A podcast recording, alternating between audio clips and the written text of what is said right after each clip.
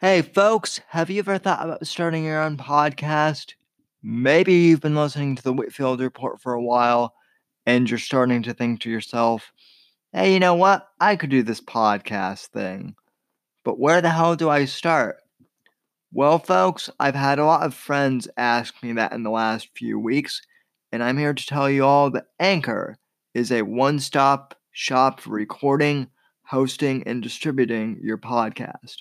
Best of all, it's 100% free and ridiculously easy to use. And now Anchor can match you with great sponsors who want to advertise on your podcast. This means you can get paid to podcast right away. In fact, that's what I'm doing right now by reading this ad. You're damn right that's what I'm doing. And what I like about Anchor is that whether you're a novice or an expert, it's incredibly easy to use. They have uh, great tools that you can use to record and edit your podcast if you're a novice just starting out. Or if you're like me and you're an old pro at this, you can bring your own tools and record your audio and then upload the files yourselves. Whichever way you podcast, it's extremely easy to use Anchor, and I highly recommend them.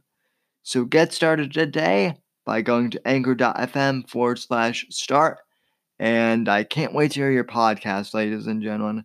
Now go out there and make some podcasts.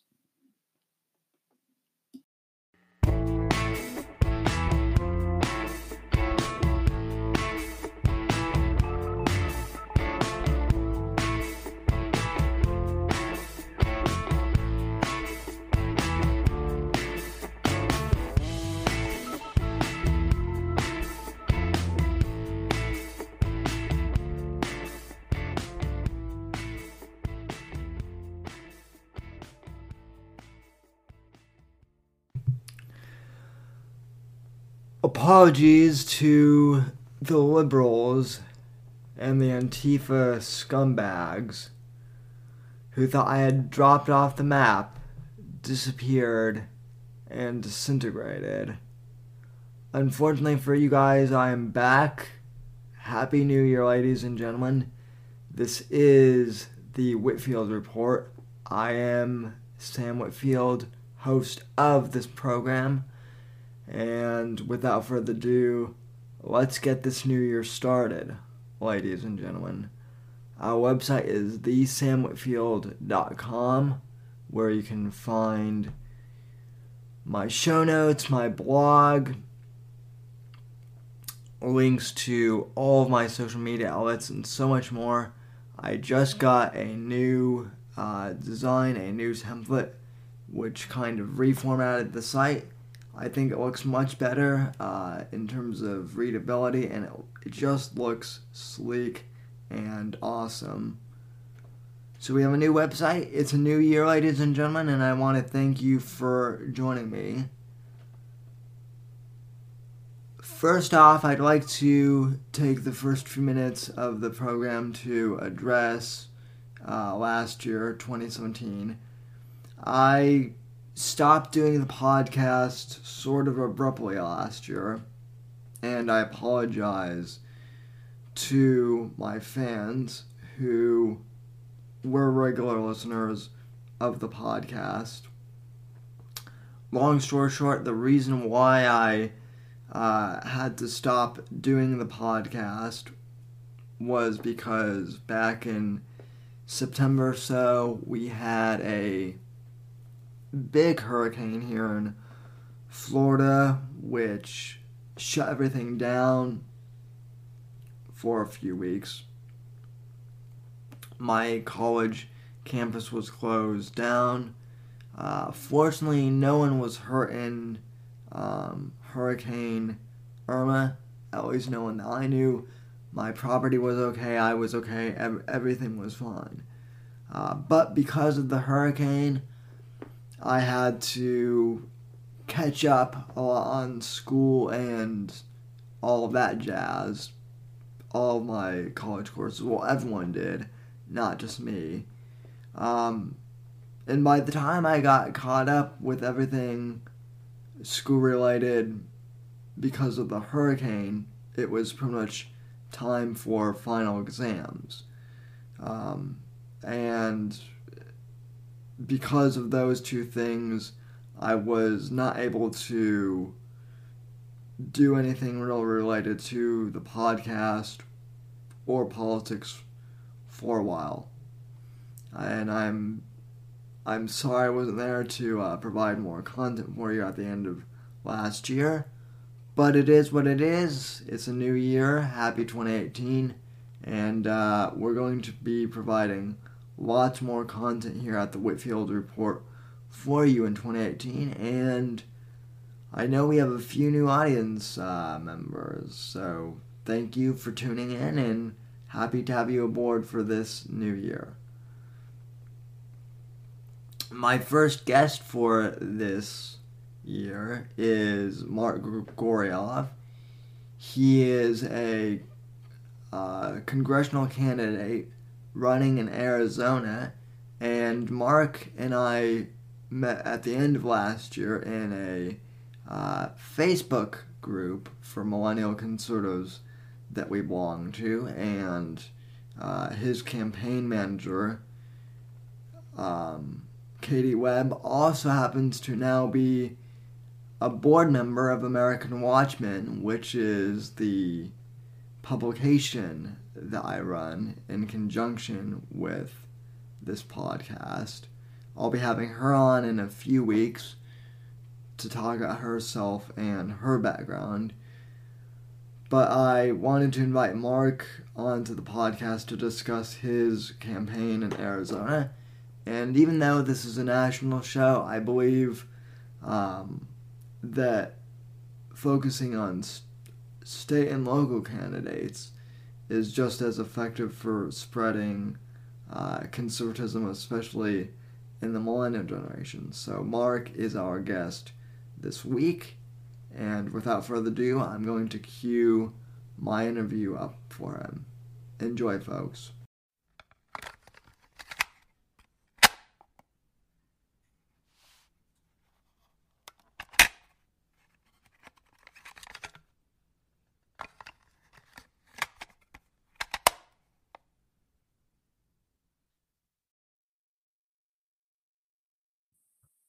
All right, folks, welcome back to the show. And joining me for the first interview of the year, we have Mark Grigoriev, who is running for uh, Congressional District 9 as a representative in Arizona.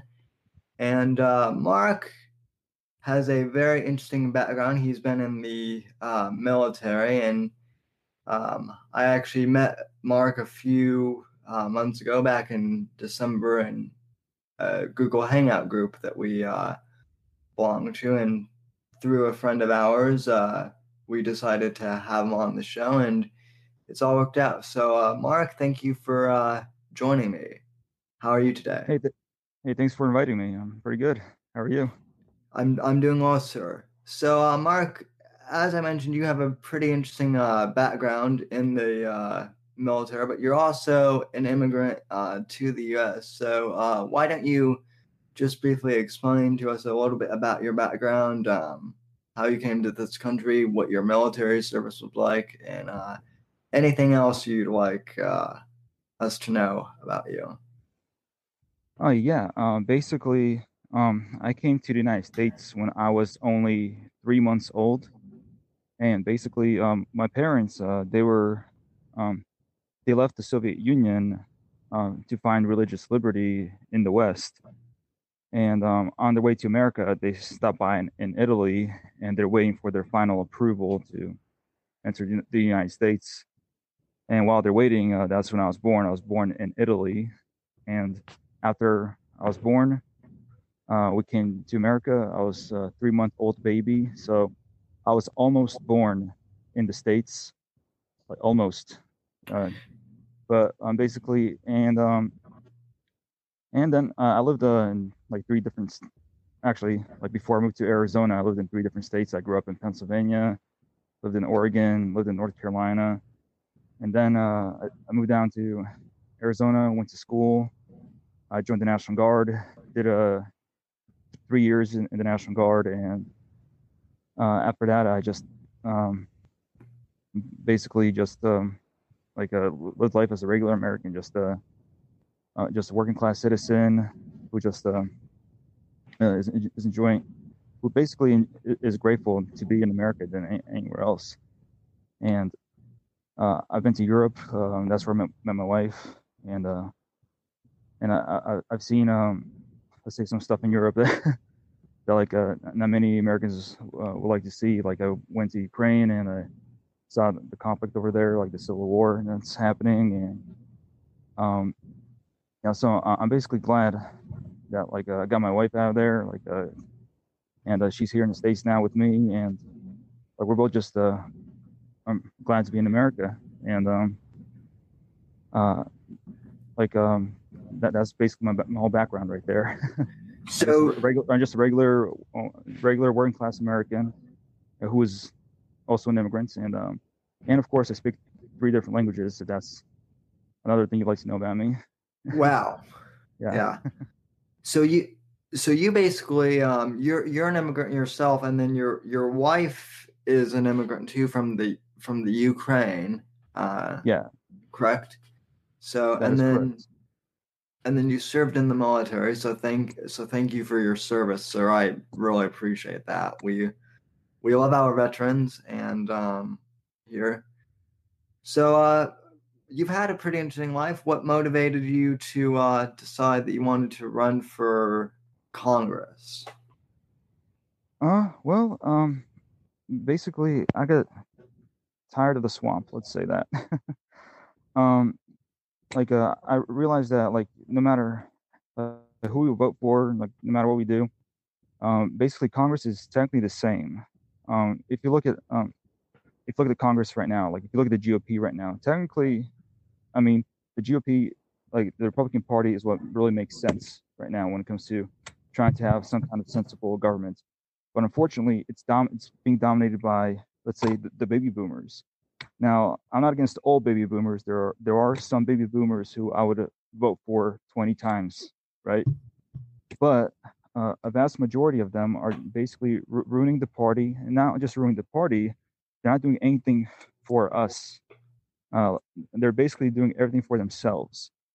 Uh, you, you, they have not shrunk the government as they promised. They're always making compromises, right? And um, they're, trying to make deals. And and when you think when you think about it, these deals, you know, they're not they're not for our benefits. And that's what's going on. Uh, I'm sick and tired of these career politicians who just keep running for office, keep um, making promises for us, and they're not really living up to their promises.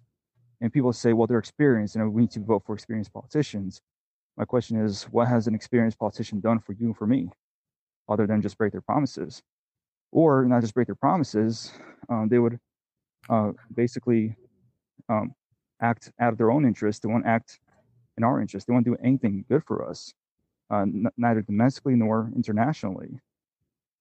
And uh, as a regular um, uh, working class American, I'm just sick and tired of that. And I think we need some real change in Congress. We need real Americans, not not these uh, career politicians who've been uh, in Congress or the Senate for 20, 40 years. We need actual Americans who want real change. We need regular people to run for Congress. Uh, like we don't need no more experienced politicians. Uh, there are a few exceptions, but the vast majority of experienced politicians are no longer our friends. They they do not represent us anymore.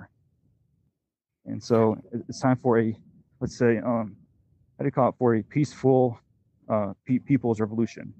And I'd say Trump is a good inspiration for that.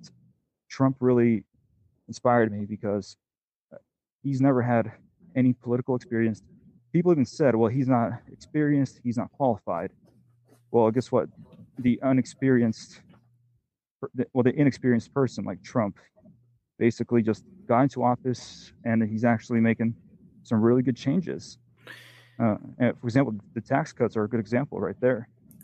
Yeah, the indeed the tax cuts are. I, I just read yesterday actually that uh, Apple is uh, bringing back thirty-eight billion dollars uh, of their revenue back to the U.S. and uh, and that's just for taxes alone that they're going to be giving to the government. Uh, it, it was reduced at 15%. And uh, because of that, they've been able to uh, add bonuses um, and give, yeah, finally give their employees uh, bonuses.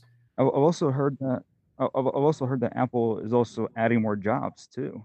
Yeah, I I think it's like they're supposed to add like twenty thousand on top of the already 120,000 employees they already have or something like that. And uh and I hear that Amazon is following suit too. So yeah that that's good. I I did want to actually ask you about uh Trump in and of himself because I know that you worked somewhat um on the campaign there in Arizona trying to get him elected. Um do you feel that Trump's election um, has opened um, the gates for more ordinary Americans to pursue political office now? Uh, yes, it has. I believe it, it has, but unfortunately, I know this, this might not sound like a good thing. I mean, I know this is not going to sound like a good thing, but I think the people who are more inspired to run for office are unfortunately Democrats. Right, right, yeah. Uh, like if you look at what happened in 2017, by the end of 2017, uh, I believe it was 19 or 20 uh, states um, eh, where they voted for uh, city office, state office, and I think I think like a few congressional seats as well, and just regular uh, folks, regular folks who got elected. And I believe the uh, governor of Virginia or something like that, or I forgot which election it was I think I think it was Virginia, where they had like um, some de- young Democrats win, and eh, or like then there's some other states where you had young people. It was not just regular people; it was young people. And uh, the I give credit to Democrats though is that like they don't immediately start saying, "Well, you're too young, you're inexperienced, you shouldn't run." Uh, they encourage their young people to actually go for office. Um, right. And and I, and I understand why. Like, uh, now they're they're all running for the wrong reasons. They're running in opposition to Trump, but I give them credit for actually uh, realizing, hey, they could actually run for office. unfortunately, with, with us, with our party, the GOP, unfortunately, we got too many people who are, who are, are like, what's your experience and what's your background? Who do you think you are? How dare you even run? right? Like, well, why don't you start small? Why don't you start like uh, as a city councilman or something else? And, and like, uh, like uh, we have this, like, uh, again, we have this baby boomer generation uh, trying to suppress uh, the true like true working class not just working class americans just any regular person from running. And um like uh so it has inspired people to run but i think it inspired the democrats more than it has the republicans. And uh and again like uh like like again democrats they're, they're running for the wrong reasons but like uh in a certain extent like um like it has inspired more people to run, regular people to start running. And and, and on the Republican side, we, we got I'm pretty sure in other states there are some regular folks who are starting to run for uh, some kind of political office. And uh, I believe in Louisiana, there's a I forgot her name, but in Louisiana there's a millennial. She's running for some kind of a, a state office as well.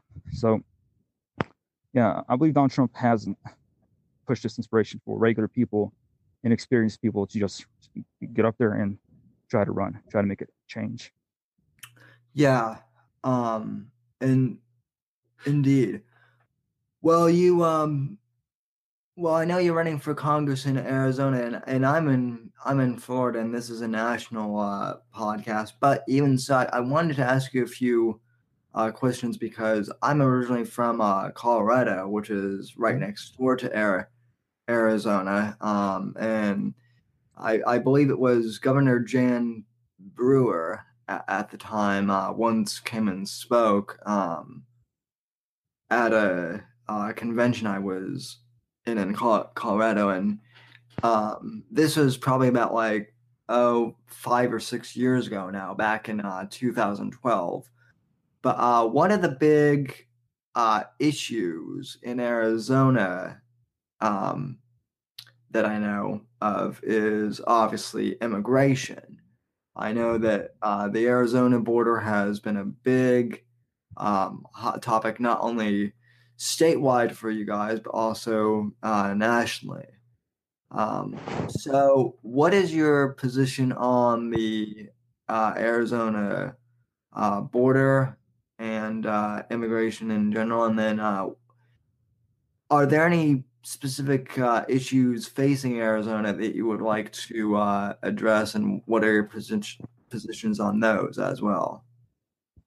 Well, I believe that we need a strong border, and not just for Arizona. I'd say um, basically for the whole country, especially the, the southern part, the southern border.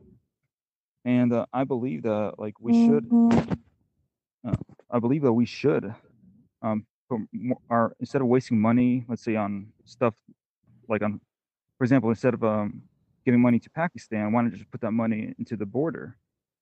And I, I got no problem with the wall, uh, to be honest. I mean, like I, I would actually support, actually support um, building the wall.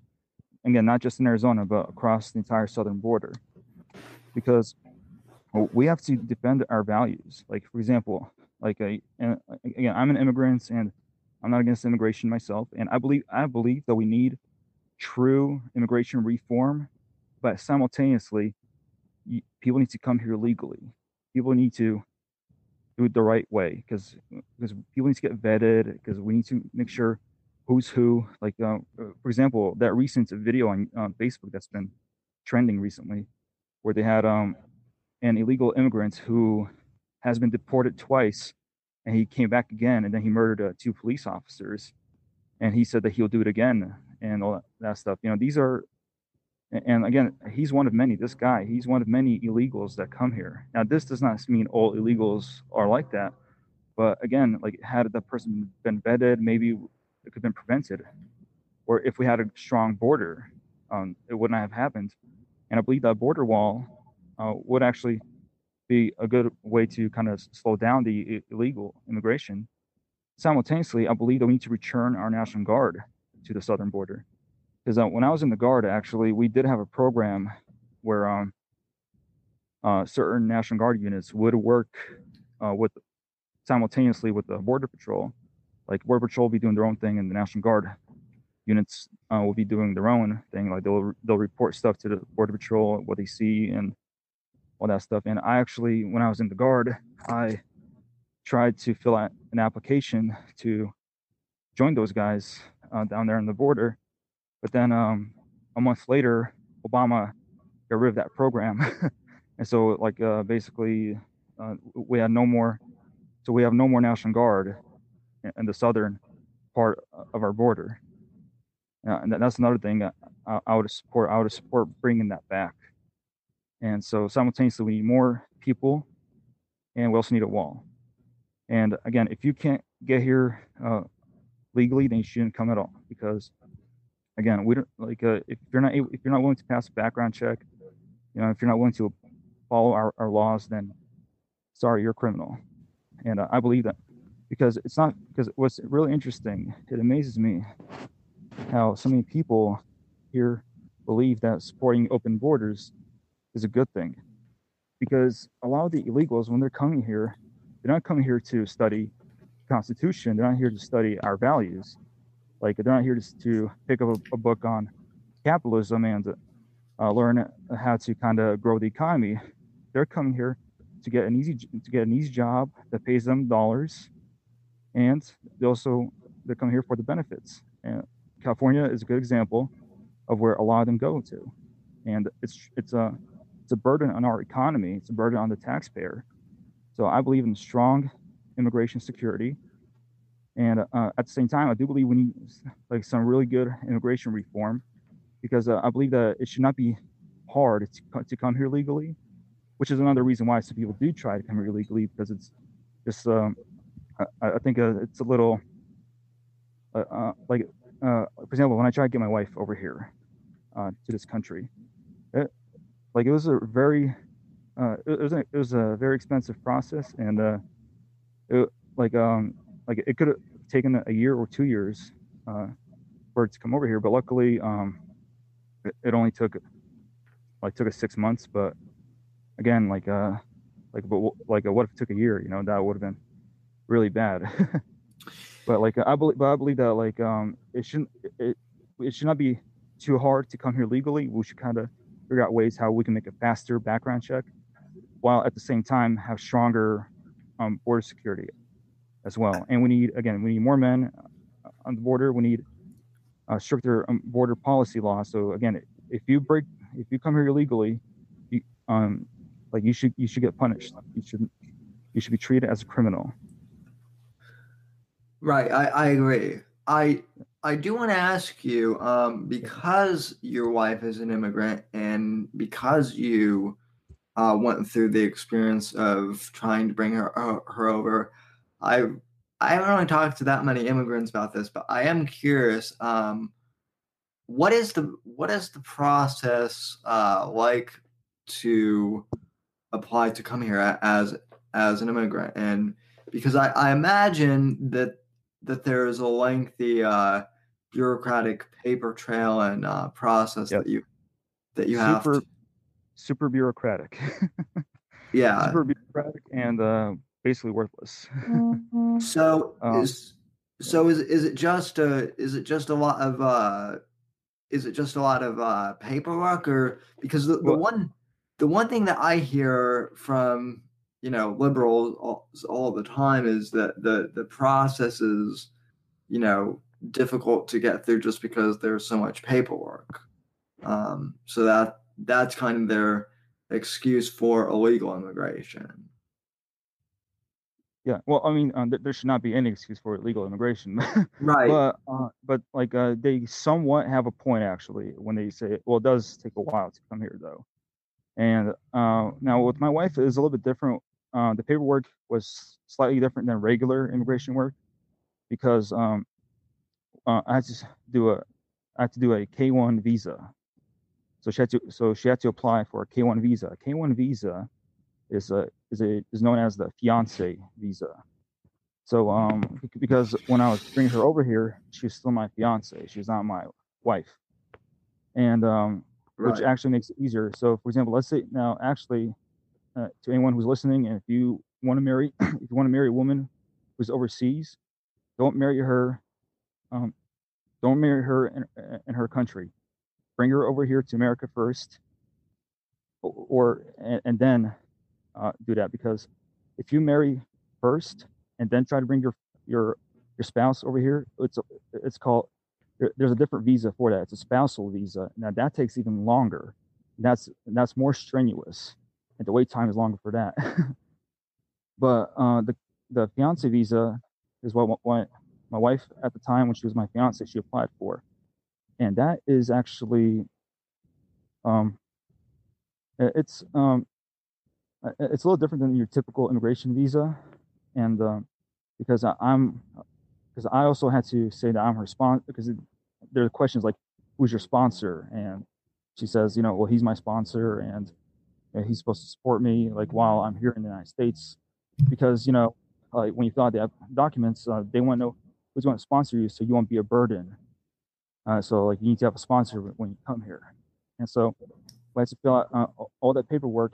Now the problem is that the wait time, uh, like it's ridiculous. Like so, I'll, I'll fill out a bunch of paperwork, I'll submit it, and then like we wait, we're waiting, we're waiting for uh, for them to contact me or her or both of us and say, hey, uh, like you need to do this, right?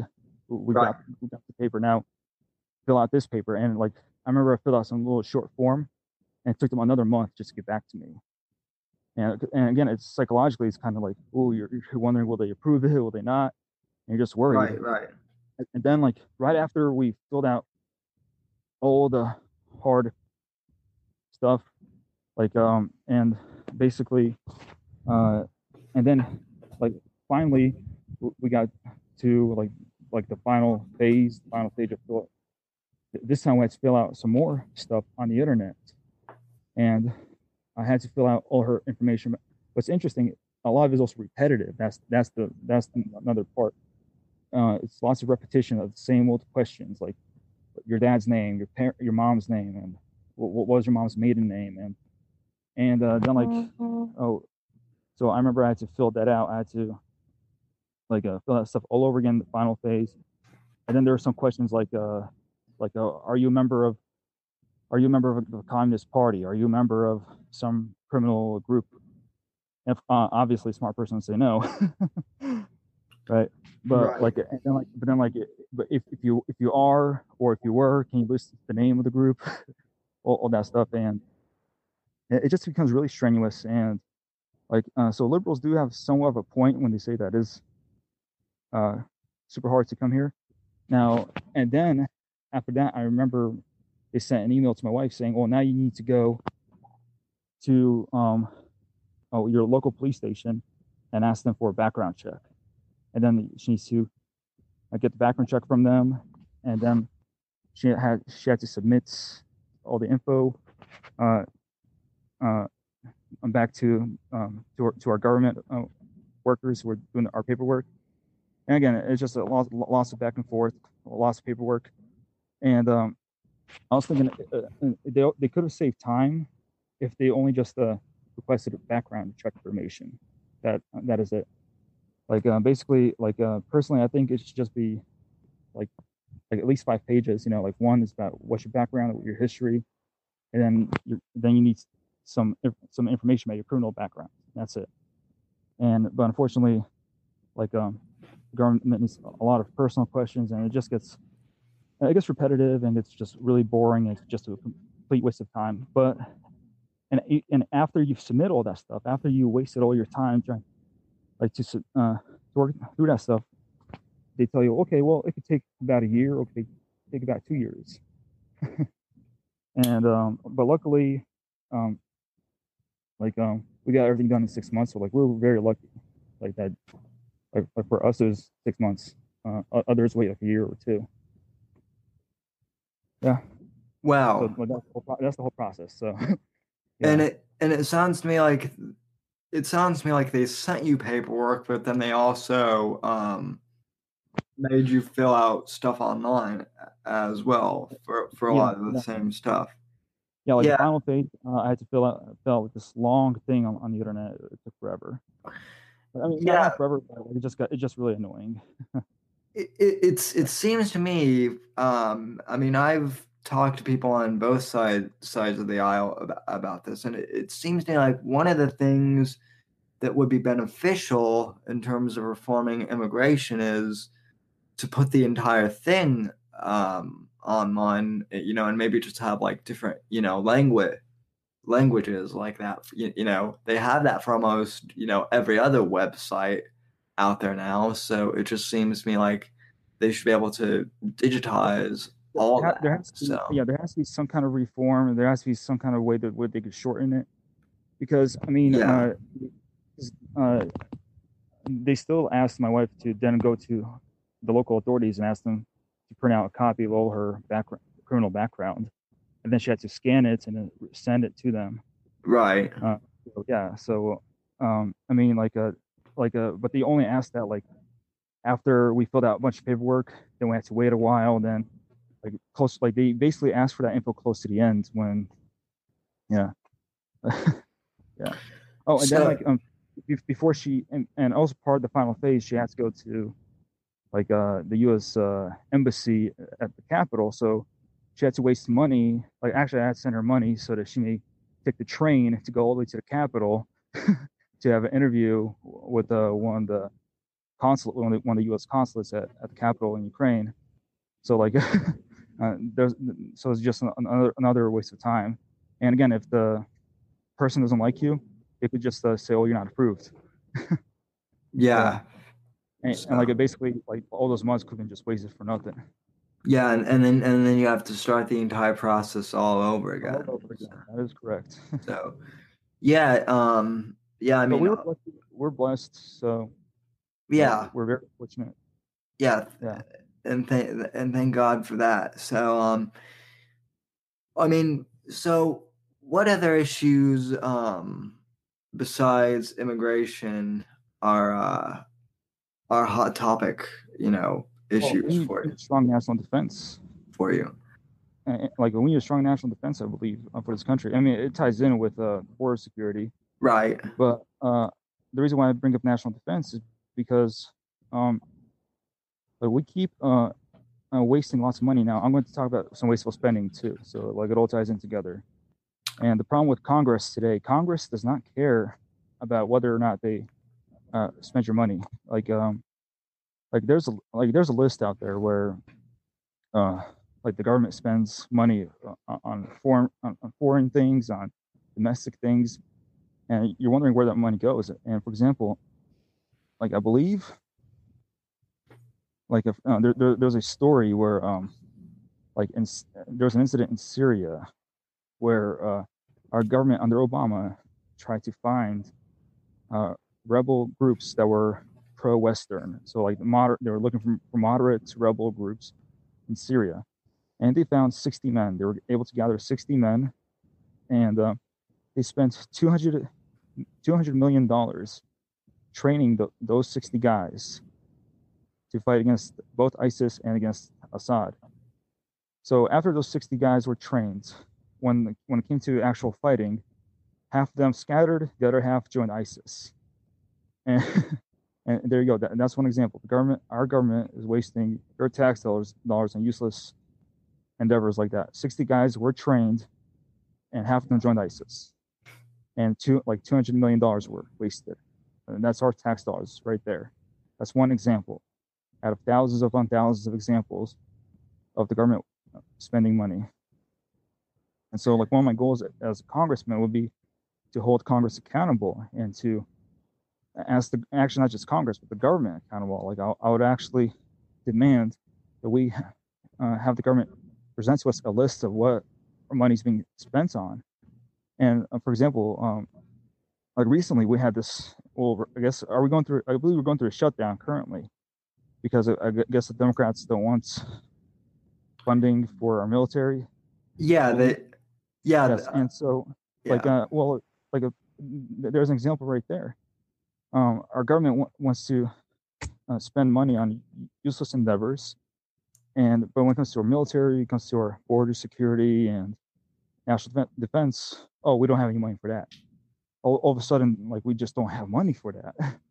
but we do have money on useless endeavors overseas. And uh, again, I and that, that that example with Syria, that's just one example, one example out of thousands. Like, what else is the government spending money on? Or here's another one. Um, uh, and this this is only city governments.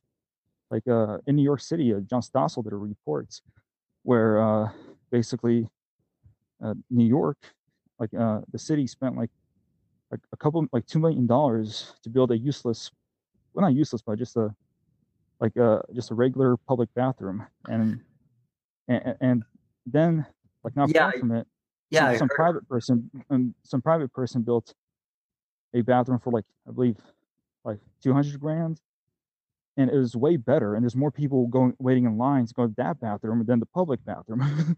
and the public bathroom like cost. And there you go. Uh, that's just an example. That that's just city government. That's city government spending yeah. millions of dollars on useless stuff. Imagine what the federal government's spending on. and and again, I already told you the thing about Syria. Well, what else is out there? Like we need to have a big list. And, and in Congress, I will bring it up. I will say, I will ask. I will ask, what are you guys spending our, t- our tax dollars on? Like, where's our money going? Why don't we have enough for the veterans? Why don't we we have enough uh, for the American people? Like, there's there's something wrong. Like, uh, none of none of this makes sense. And unfortunately, current congressmen they're not bringing that up. Like, they're not even talking about that. Like, um, and they're all just again. I, I have not like it's very rare when you see a congressman or a senator like standing up for the American people and asking, where is our money going? Yeah. Um Yeah, I mean it it seems like there there's there's still I mean Trump is draining the swamp, but there still is a lot of government uh waste. Um Well, it's just one person and uh, he's surrounded by a bunch of like um, a bunch of uh, baby boomers who I don't know like uh like uh I guess they're just really corrupt because like, I don't know how else to explain this like, like why why why is the government so big the way it is? Why is it so big? But then uh, but then like uh, they don't have enough to take care of our veterans. It's so big, but they don't have enough money to uh, have strong border security. Like you know, you know what I mean, right? Like, yeah, yeah. Well, I mean, all, I mean, all I can say is I think, uh, you know, a lot of this bureau- bureaucracy has uh, been building up over the past uh, 75, 80 years, you know, longer than both you and I have been alive. So obviously, it's obviously it took a long time to, to build, you know, all this, um, you know, bureaucratic infrastructure up. And so, you know, it's probably going to take just as long, if not longer, to tear it all down. But I, I do agree with you. We have to, we have to start somewhere. So, and I mean, uh, Congress, uh, I believe, is a perfect place to start. And uh, like uh, I, I tell people, if I'm actually in Congress, uh, like remember, I got like no lobbyists backing me up. I, I'm zero. Like I got no connections to any establishment politicians. I'm just a regular person, a regular person who wants to represent uh, uh, not not just CD9, but the American people. Like, and I believe that like it's time that like regular people just start uh, getting active and just start running. Like, forget forget these experienced politicians and their uh, um, like their beautiful track records of conservatism, but then like all of a sudden wants to get elected to you to the U.S. Senate to Congress, they don't do anything. They don't do anything to shrink the government. Right. Yeah, I mean, I mean the, the, the bureaucracy is just really shameful. So yeah. I, I agree. And it's not, it's not just uh it's not just regular people that needs to start running. It's millennials and like uh, I spoke to the College Republicans United at ASU uh, last week. Actually, not last, last week, a couple days ago, and like I told them, look, look, guys, you guys are millennials too. Start running for office. You know, look look it up. like uh, city government, state government, whatever you want to run for. If you if, if you fit the age requirement, go for it. run for that yeah for that office because we need more millennials, more conservative Republican millennials uh, trying to run off, run for office. And if you look at Democrats, right, uh, like half of them, uh, they look pretty young. And it's very sad that our generation, millennials, that 70% of them are seduced by this idea called socialism. And uh, and they follow guys like Bernie Sanders, right? Right. And like, uh, but you have to give credit to the Democrats, give them some credit that they're able to, let's say, attract the young people, while the GOP is not really doing much to attract the young people. We have good voices. Uh, we have good, strong, logical voices uh, uh, who are young, but unfortunately, they're not running for office. Right. And like, uh, and so like I'm thinking, well, then I'll just run. Like, uh, I'll I'll actually uh, do it. I'll be a conservative millennial who's actually going to stand up and try to uh, go against the system. hey, my, hey, might as well, and hopefully your actions will inspire others to, uh, you know, run themselves. So, I really, uh, I really, I really, hope, I really hope that, I really hope it happens. Uh, I, I would love to see more millennials get on, uh, get on board and to and start fighting for our country because remember these baby boomers who are currently in office they'll get they'll get their social security checks. They'll get their money. Like uh, us millennials i don't know. But we millennials uh like we're going to be responsible for our kids and not just for our kids for our grandchildren's future as well right well and it's mm. you know and and i mean it's it's interesting you know because millennials you know we're all we're already starting to i mean i have a few friends who you know, I, I just turned 23, but I, I already have friends, you know, who who have kids already. And so, you know, that's you know, yeah, I mean all of that is starting. So yeah, you're absolutely right. We need we do need to secure not only our future, but the future of our kids as well. So um and there's another thing uh, that we need to focus on, I say, is foreign policy uh, again, the baby boomers, uh, honestly, the ones who are currently sitting in the Senate and the Congress, they, it doesn't matter if they're Republican or Democrat. They actually don't know what's going on overseas. They really don't. I mean, like, um, even if they do, like even even even if some of them go overseas, like John McCain, they'll be they'll be hanging out with the wrong group of people. Like they'll say, "Oh, these are the good guys," you know, and here I am, eh, here they are posing, taking pictures with the supposed good guys. Turns out those good guys are bad guys. right. And again, you, no apologies from John McCain. Like when people said, "Oh, hey, John McCain, those guys, they're they're, they're Al Qaeda. Those are bad guys. Those are our enemies. Why are you taking pictures with them?" Like, You're right. no, no apologies from him, and because you know he doesn't he doesn't believe that he's wrong. He doesn't believe those are bad guys, and it's not just him, but uh, there are other politicians, ones that who do go overseas. Again, they'll they'll they'll support the wrong side and I believe that there's uh, more to it than like them being wrong. I think, like, um, I don't want to get into it too far, uh, too much, but basically, uh, when it comes to foreign policy, uh, I, like we're so close to World War Three, and we need um, uh, people. Like I say, it would actually help us if we had, let's say, maybe a few French immigrants, a few German immigrants in Congress and the Senate, and maybe because, for example, um, like uh, the congressmen and senators currently they don't know a lot of the mentality of people overseas. They don't know how people overseas think. They don't know why a certain country would act a certain way. They don't understand that.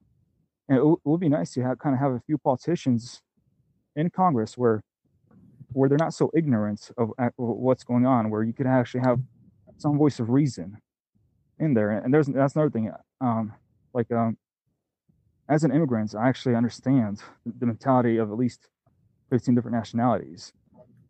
And because my parents are from the Soviet Union, well, like it wasn't just uh, Russia and Ukraine and Belarus, there's a bunch of other countries that were involved as well.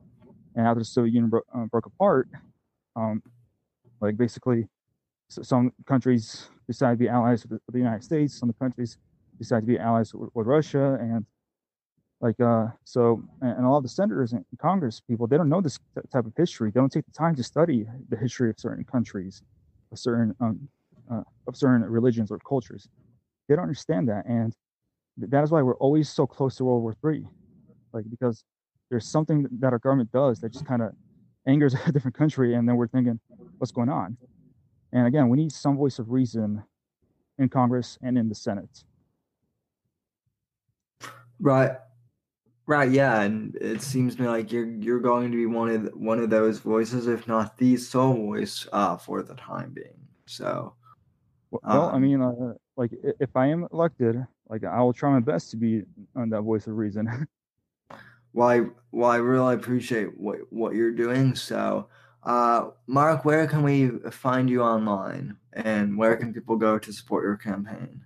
Uh, yes. Uh, basically, um, if they would like to support my campaign, they may go to my website, mark4arizona.com. And folks, and, uh, that, that's that's the number four, I believe, in Mark four. Yes, yes uh, yeah. number four. So when they say Mark for Arizona, it's just number four, mark4arizona.com. And the website um, will have a link um, where they could donate um, and uh, basically like support the campaign from there. And if anyone lives in Arizona, CD9, they could sign the online petition. There's also a link to that as well. So if anyone who's listening, they live in Arizona, uh, you could sign the petition online as well. Yeah, we we we do have we do have a few listeners in Arizona actually. So uh, our affiliates over there should uh you know sign that petition as well. So uh, and you and folks, you can also follow Mark on Twitter at Mark for Arizona. And uh, do you have do you have a Facebook page for your campaign as well? Uh, yes, uh, my Facebook page is Mark uh, uh, Mark for Congress, and then like uh, I also have a group called Mark for Congress as well. And so you can find so you can find the page, you can find the, the group on Facebook. Alrighty. Well, that that sounds good, Mark. I want to thank you for coming on the program, and uh, folks, we'll have all that information about Mark uh, linked on our websites in in the uh, show notes uh, portion of the website. So, Mark, thank you for coming on the program, and I uh, really appreciate your time. Good luck.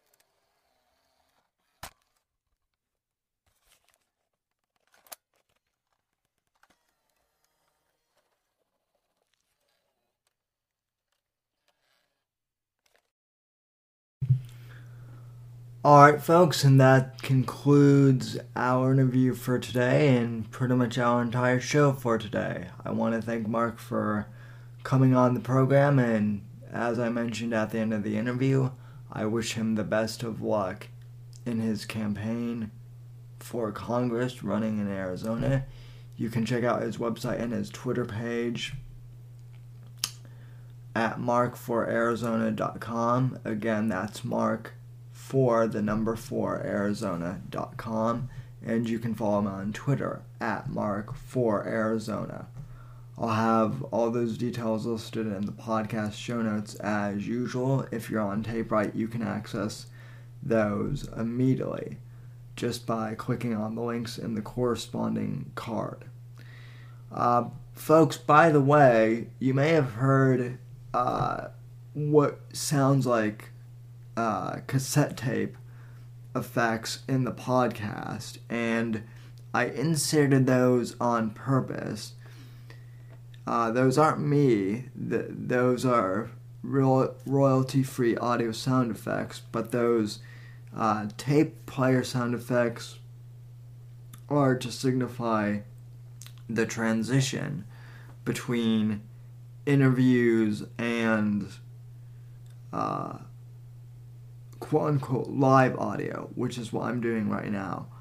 I figured it would kind of be my way of transitioning between the two, and it would also kind of give the podcast a cinematic feel, and best of all, the sound effects are free. So I did add those uh, tape sound effects on purpose, kind of giving you a little behind the scenes look at the show here. And uh, so when you hear those cassette uh, sound effects in the future, that means that we will be transitioning to and from an interview. You'll hear them before the interview starts, and then when the interview ends, you'll hear the other tape sound effect, which means that I'm transitioning back to the quote unquote live recording of the audio for the podcast. All right, folks, so that just about does it for our first show of 2018. I want to thank you for joining me this week and for this episode. We will be back for another edition of the Whitfield Report uh, sometime later this week or early next week. And from all of us here at NGC Studios and American Watchmen, good night, good day, God bless, and God save this great nation. Thank you for listening to the Whitfield Report. It's going to be a great year.